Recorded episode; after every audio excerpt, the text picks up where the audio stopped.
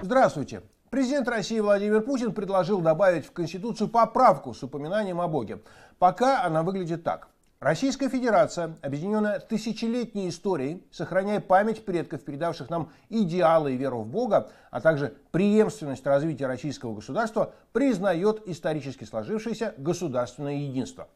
В случае утверждения у России появится первый основной закон, опирающийся не только на мнение народа, но и на божественную волю. Ранее при Путине схожим образом был переработан советский текст гимна. Россия была названа «хранимой Богом». А как в Америке – Отцы-основатели американского государства были людьми 18 века, то есть искренне верующими. Они создали два юридических документа, на основании которых созданы и развиваются Соединенные Штаты. В Декларации независимости, доказательстве права американцев на насильственную смену власти, есть несколько упоминаний о Боге, даровавшем человеку права, которые никакой земной властитель не имеет права отнимать.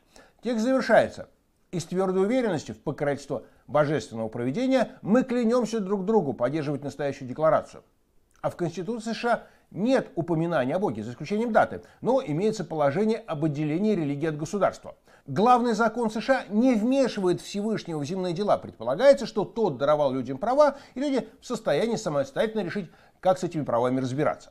Однако во всех конституциях штатов США, кроме четырех, имеются отсылки к Богу, Творцу, Господу, Всевышнему или Победителю Вселенной.